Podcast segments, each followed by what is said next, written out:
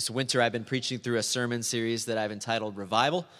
And uh, this series basically came out of a conviction that started way back in the beginning of 2021, where God was truly working on my heart for prayer and revival and just showing me the gap between what He had available for me and for our church and where I and we currently were, right?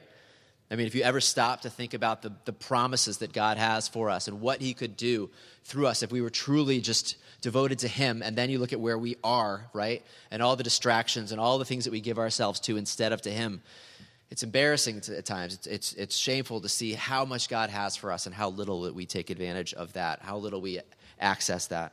And so, my prayer as we go through this series is that God truly would stir up revival, that He truly would bridge that gap by His Holy Spirit to bring us to a place where we are seeking Him with our whole heart, individually and as a church, that His kingdom would come, that His will would be done on earth as it is in heaven. How's the slides? Are they working? So, earlier in this series, I had mentioned what Richard Lovelace called in his book, The Dynamics of Spiritual Renewal, the two preconditions of revival as he looked throughout history at wherever revival broke out and great moves of God, he said there were kind of two preconditions, through fact, two factors that you saw often. One was an increased awareness of the holiness of God, God's transcendence, God's perfection, that God is not like us, that God is sovereign over everything, and that in light of Him, number two, the depth of our sin, as we see the gap between of who God is and where we are and what we deserve. Those are the two preconditions that truly lead to revival. As we understand our sin, our brokenness, our rebellion against God, how far, how, far, how far short we have fallen of God's holy standard. And I've been trying to encourage you throughout the series to, to, as weird as it may sound, to truly look at the depth of your sin, right? To look and not look away, not minimize, not blame shift, not find ways of saying, well, this is because of him or her, and it's not a big deal, but truly to take to heart the depth of our sin before a holy God. It's where revival comes from. As we see the holiness of God, the depth of our sin, and then look at what God did in Jesus Christ to bridge that gap for us. So, if nothing else, you could pray those two prayers Lord, give me an awareness of your holiness and a deeper awareness of the depth of my sin. And so I've been going through the Sermon on the Mount. I was led kind of to this, feeling like this is Jesus' portrait of what it looks like the man, the woman who has had a heart that's revived by God, who is living for God. It's a very challenging set of verses in the Sermon on the Mount, and they all build upon each other, as I've said every week. And this morning we're going to be in verse 7, which is this Blessed are the merciful, for they will be shown mercy. So, what is mercy? What does it look like to be merciful, to show mercy to people? I would define it as this mercy is compassion towards someone experiencing the consequences of sin, plus action to relieve suffering. There's kind of two elements to mercy there's a compassionate attitude, taking pity on someone who's experiencing hardship, whether it's spiritual hardship due to an offense against you, maybe, or whether it's just material, physical hardship. It's having a heart of compassion towards someone and then being moved to actually relieve that suffering. That's mercy. And Jesus said, Blessed are those who are merciful. Blessed are those who have compassion towards those who are experiencing the consequences of sin and who are moved to relieve that suffering. Blessed are the merciful, for they will be shown mercy. And what this tells me when we talk about revival is that true revival is going to be accompanied not just a church that is, you know, on fire for God, experiencing times of worship and prayer, but also a church that is sent out into the world, right? A true revival should impact the community and the world because it should result in Christians who move out into the world to relieve suffering, who move out in compassion to meet needs. And I want this morning to look through two parables that Jesus taught that bring to light mercy. Because, as I said, mercy can be on the spiritual element. There's a spiritual side of mercy where we have compassion on those who've sinned against us what the Bible calls forgiveness. And then there's also a physical aspect of mercy, having compassion on those who are suffering. And so I want to look at two parables that Jesus taught. One is the parable of the unforgiving servant, and the other is the parable of the Good Samaritan. A parable, if you're unfamiliar with what a parable is, this is one definition that I got from John MacArthur. A parable is an ingeniously simple word picture illuminating a profound spiritual lesson. It's Jesus' favorite way of teaching. It's an ingeniously simple word picture illuminating a profound spiritual lesson. And so let me look first at Matthew 18, 21 to 35. It's a story about, uh, about showing mercy to those who have offended us. So here we go. Peter came to Jesus and asked, Lord, how many times shall I forgive my brother when he sins against me? Up to seven times? And Jesus answered, I tell you, not seven times, but 77 times. So in Jesus' day, there was a popular belief that seven was the limit for forgiveness, you know? Kind of keep track of how many times someone has sinned against you. And at seven, well, that's it. You're done. No more forgiveness. And Jesus tells him that's not the way it is with God. He says 70 times seven or, or 77 times. In other words, stop counting. You don't count how many times you have to forgive someone, you just keep on forgiving someone. And then to illustrate it, he tells this parable. Therefore, the kingdom of heaven is like a king who wanted to settle accounts with his servants. As he began the settlement, a man who owed him 10,000 talents was brought to him. And since he was not able to pay, the master ordered that he and his wife and his children and all that he had be sold to repay the debt. Stop right there. So he begins by telling a story of a king who had a servant who owed him 10,000 talents. And if you did the math, 10,000 talents in today's uh, money, would be about $9.6 billion, okay? So Jesus is intentionally using an extravagant, an exorbitant amount of money to make a point here. There's a guy who owed the king $9.6 billion, right? Huge amount he's gotten into debt here. He continues by saying this The servant fell on his knees before him. Be patient with me, he begged, and I will pay back everything. I'm sure the crowd is kind of laughing at that one.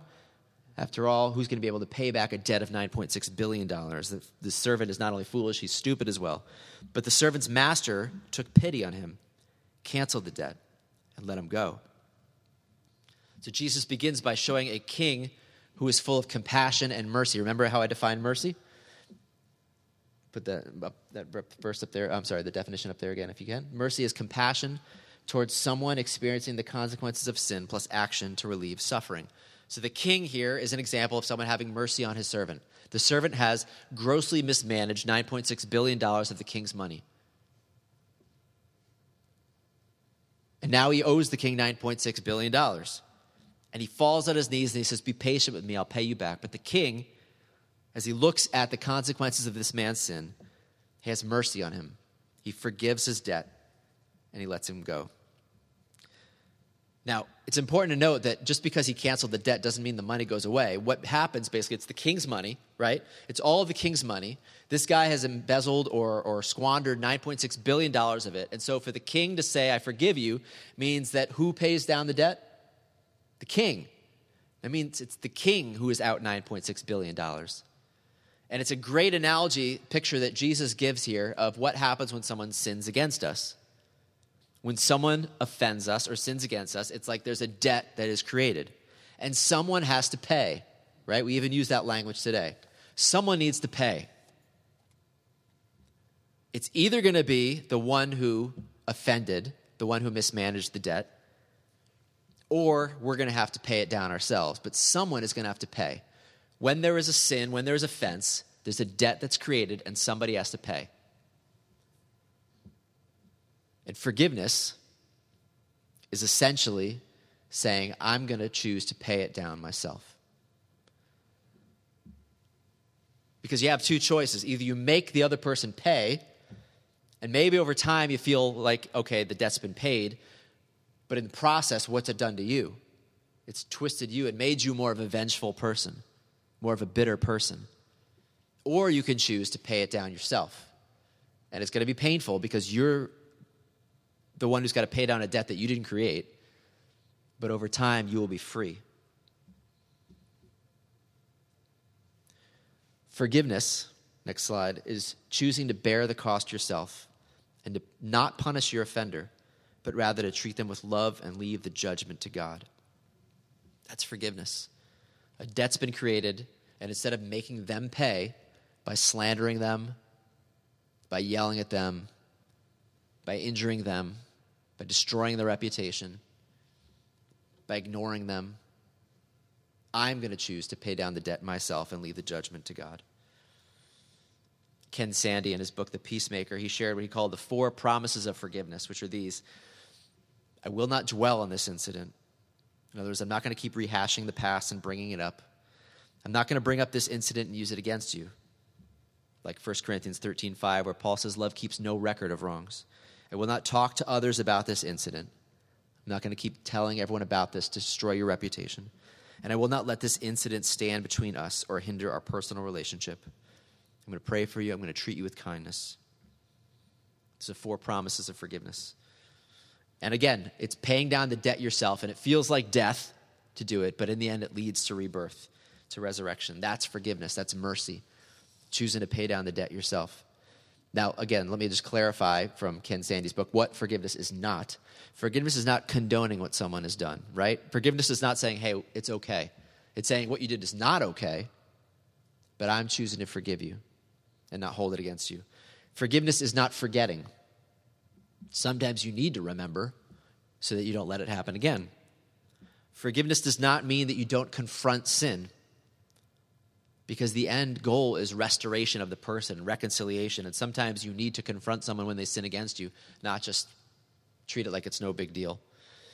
Forgiveness does not mean that there are no consequences.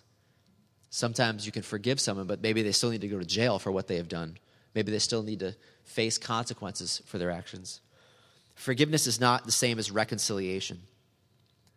If someone's offended against you, doesn't mean you need to get back together with them just because you forgive them. It doesn't mean that you need to get back into a business with a business partner because they've, you know, done something against you. It's not the same as reconciliation. And lastly, forgiveness is a process. It doesn't typically happen all at once.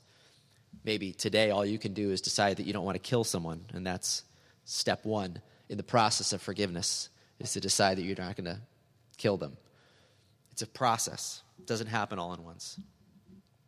So let me continue with the story, okay? Now that we know that we have this king who has forgiven this great debt that this servant owned, owed.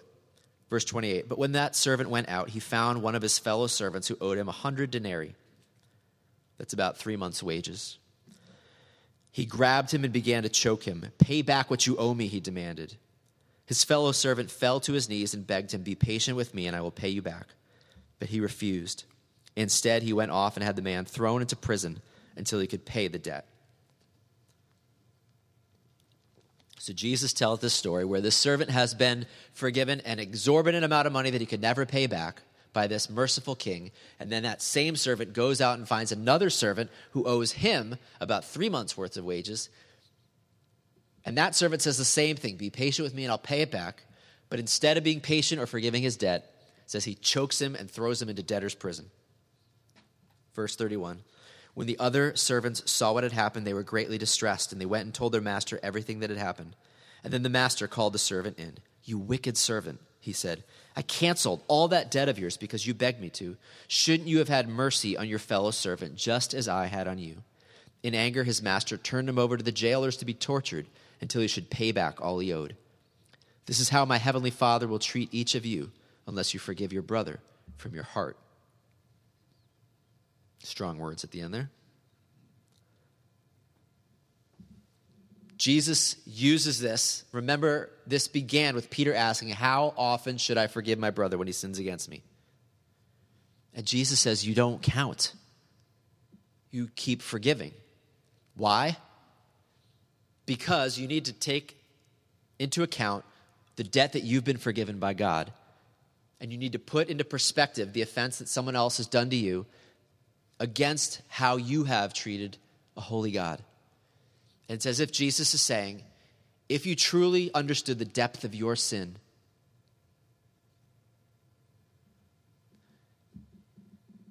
it's like $9.6 billion of debt before a holy God.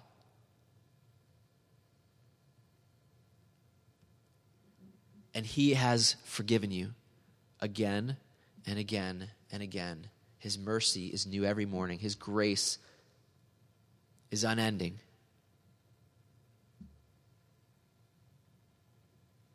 And so, in the words of this king, shouldn't you have had mercy on your fellow servant? Shouldn't you have forgiven his debt just as I forgave your debt? We don't count, we don't hold it against people. because we know what we've been forgiven by God. We know the debt that's been erased by His death for us. How every day we come to Him and every day He forgives us. Blessed are the merciful, they will be shown mercy. Blessed are those who, when they see the consequences of sin in other people, do not punish them, do not destroy them, but are moved with compassion and pity to relieve their suffering because they know that they serve a God who is moved with compassion and mercy to forgive them, to relieve their suffering. Romans 5, 6 through 10. Paul said this You see, at just the right time, when we were still powerless, Christ died for the ungodly. Very rarely will anyone die for a righteous man, though for a good man someone might possibly dare to die. But God demonstrates his own love for us in this while we were still sinners, Christ died for us. Since we have now been justified by his blood, how much more shall we be saved from God's wrath through him? For if we, when we were God's enemies, we were reconciled to him through the death of his Son, how much more, having been reconciled, shall we be saved through his life?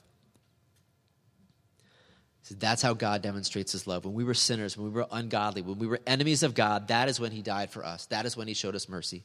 And so when we find ourselves in positions where there are others who are ungodly towards us, who are enemies, who have sinned against us, it gives us the opportunity to extend mercy the way that God has shown mercy to us.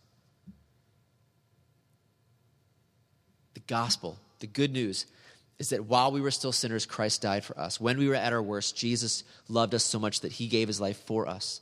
That's the mercy of God, never treating us as our sins deserved. And we have been freed now. And the more you understand this, the more that you will be a person who is merciful towards others, who is compassionate towards others even when they sin against you.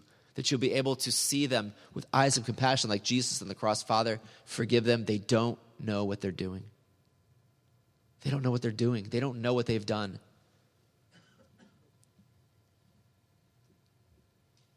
I shared this quote last week from Martyn Lloyd-Jones about meekness, or two weeks ago when we talked about meekness. Meekness is essentially a true view of oneself, expressing itself in attitude and conduct with respect to others. The man who is truly meek is the one who is truly amazed that God and man can think of him as well as they do and treat him as well as they do. You understand how these build on each other. When that's your attitude about yourself, you can't, you just, you just you're just amazed that God can think of you as well as he does, or that anyone can think of you, that, of you as well as they do then it helps to be compassionate. That helps you to be compassionate and merciful towards others. So that's the spiritual element of mercy. That's the spiritual side of mercy. Having forgiveness towards those who've offended us. But what about compassion on those who are suffering? What about the Good Samaritan in Luke 10 25 to 37? Jesus tells this parable let me begin in, verse 25. On one occasion, an expert in the law stood up to test Jesus. Teacher, he asked, What must I do to inherit eternal life? So it begins with this expert in the law. It's not a lawyer, it's a theologian who's asking him, testing Jesus, What do I need to do to inherit eternal life, to enter the kingdom of God, to enter heaven? Jesus responds with a question What is written in the law? He replied, How, how do you read it? He answered, Love the Lord your God with all your heart and with all your soul and with all your strength and with all your mind, and love your neighbor as yourself. You have answered correctly, Jesus replied. Do this and you will live. But he wanted to justify himself, so he asked Jesus, And who is my neighbor?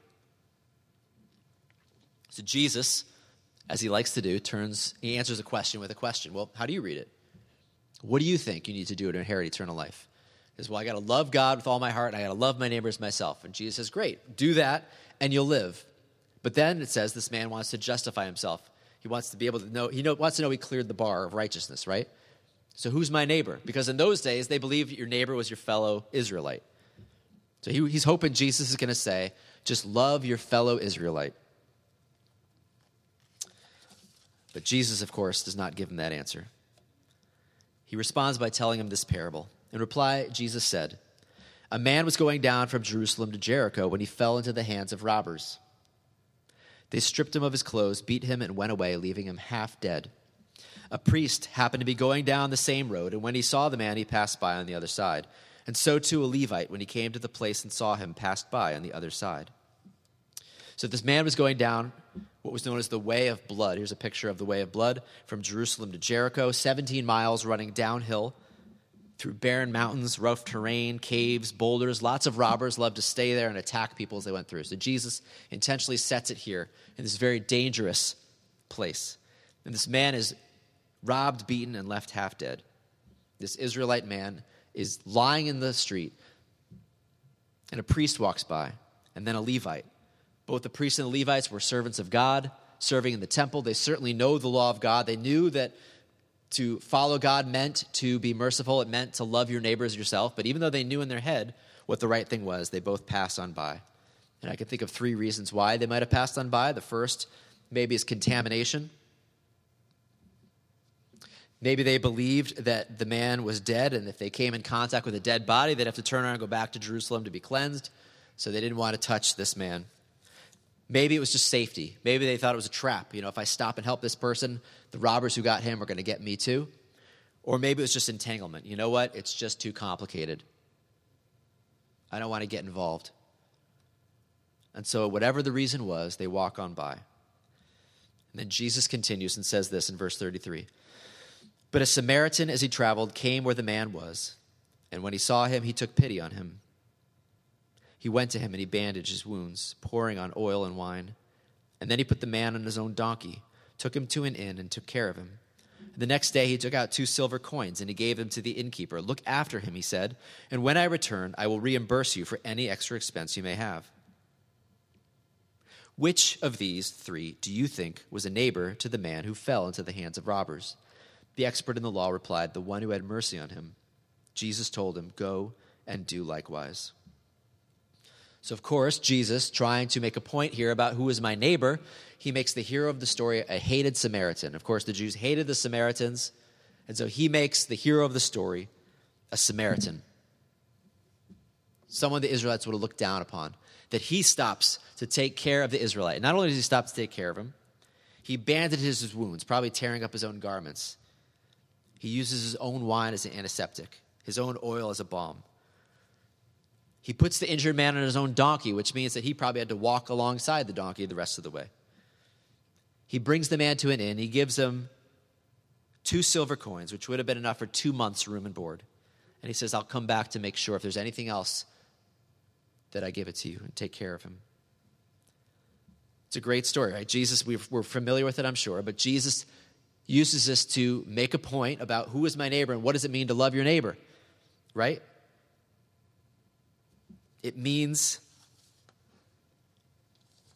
to be willing to inconvenience yourself, to risk your own safety, and to bear the cost for anyone who is in need, even your enemy. What does it mean to love my neighbor? It means being willing to inconvenience myself, risk my own safety, and bear the cost for anyone who is in need, even my enemy. That's mercy. This example of someone having mercy on someone, the Samaritan, not walking on by, but being willing to inconvenience himself, risk his own safety, and bear the cost, even for his enemy. As it says in 1 John 3 16 to 18, this is how we know what love is Jesus Christ laid down his life for us, and we ought to lay down our lives for our brothers. If anyone has material possessions and sees his brother in need but has no pity on him, how can the love of God be in him? Dear children, let us love, let us not love with words or tongue, but with actions and in truth.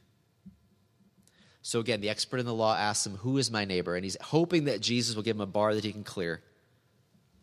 Your neighbor is your fellow Israelite. Just be good to them. But instead, Jesus, as he always does, raises the bar so high that it's just beyond his ability, beyond our ability. That your neighbor is any person in need, whose need you can see, whose need you can meet, even your enemy. And that love means sacrificial action, interrupting your schedule, spending your money, risking your safety and reputation, even for a stranger. What is mercy? Mercy, again, it's compassion towards someone experiencing the consequences of sin plus an action to relieve suffering. That's mercy. Blessed are the merciful, for they will be shown mercy. On the one hand, there's the spiritual element. It means those who have sinned against us being willing to forgive them as we've been forgiven. On the other hand, it's also the physical element, being willing to meet the needs of those who are suffering. One of the main reasons that Christianity grew from this tiny sect in the Roman Empire to something that became the largest religion in the world was exactly this the mercy of Christians. Julian, the last pagan Roman emperor, he said this as he was irritated by the spread of Christianity. He said, do, not, do we not observe how the benevolence of Christians to strangers has done the most to advance their cause? It is disgraceful that the Christians support not only their poor, but ours as well, while everyone is able to see that our own lack aid from us. When we talk about revival, we're not just talking about like getting hyped, right? You know, we're not just talking about like, yeah, I'm so excited, right? I'm excited for Christ. I'm, I'm, you know, that's, that's not what we're talking about when we talk about revival. There is going to be an element of emotional just passion and hunger and thirst for righteousness for God. But it's also a transformed heart that le- lends itself to a church that is actively merciful. This was revival in the midst of a Roman Empire that was bent on destroying Christians. You think you have it bad today, it's nothing compared to when Christians were burned at the stake and fed to the lions. And Christianity grew and spread under that kind of persecution. And one of the main reasons was the mercy that they showed, their heart for mercy and compassion towards those who were in need. That they were not apathetic, they did not just walk on by, but they were willing to sacrifice and serve and give to meet needs. That's the kind of revival that is, doesn't come easily. It comes with sacrifice. But that's what we're called to. Blessed are the merciful, for they will be shown mercy. And I know that if you're anything like me, you struggle with this very much. Right? Most of us are not by nature merciful people, compassionate people. Many of us by nature are more self centered, and we want to preserve what we have and save what we have for ourselves our own time, our own money, our own reputation, all of it. We want to protect it at all costs. And often we, in our pride and arrogance, can look down on those who are suffering. Instead of having hearts of compassion and mercy, we can look down on others, thinking that it's their fault that they're in the position they're in. This is why as I've said from the beginning, all the Beatitudes build on each other, and it begins with poverty of spirit. If you are like me in that way, that self centered way, go back again to the beginning. Blessed are the poor in spirit. Those who realize that they are spiritually bankrupt before God and that everything good in their lives is an undeserved gift from God, that you would not even be able to breathe apart from God's grace and power in your life. Everything that is good in your life is a gift from God. The fact that I can stand up here and speak and formulate thoughts and have health, have a family, have a home, any of that, it is not deserved. It is not something I earned. It is a gift from God. And so for me to look down on anyone else shows that I've completely forgotten that I am poor in spirit. I am spiritually bankrupt before God, and that everything that is good in my life is an undeserved gift of God's grace. Blessed are the poor in spirit. Blessed are those who mourn, who recognize that their sin has had a terrible impact on their lives, the lives of others, and even caused the Son of God, the innocent Son of God, to have to die. Blessed are those who mourn, who look their sin full in the face and recognize the damage that it has done. Blessed are the meek, those who, in light of their sin and what they've done, bend their neck bend the knee to God, submit themselves to Him because He knows better than we do, and are humble towards each other and gentle towards each other. Blessed are those who hunger and thirst for righteousness, who see the gap between where they are and where God is, the promises He has, and what we've taken advantage of, and hunger and thirst for more of God in their lives, to know Him more, to be more like Him to bring him more honor and glory, to reflect him more. Blessed are the merciful, they will be shown mercy. Blessed are those who know how merciful God has been to them.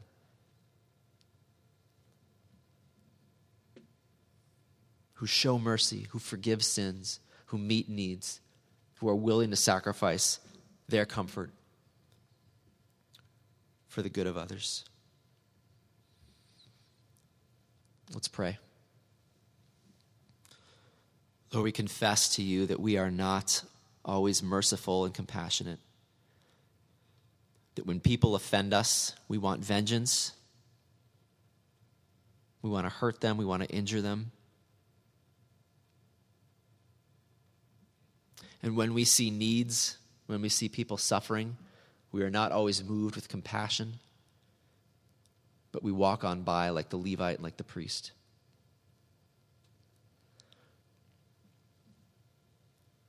Forgive us our sins, Lord, and transform our hearts.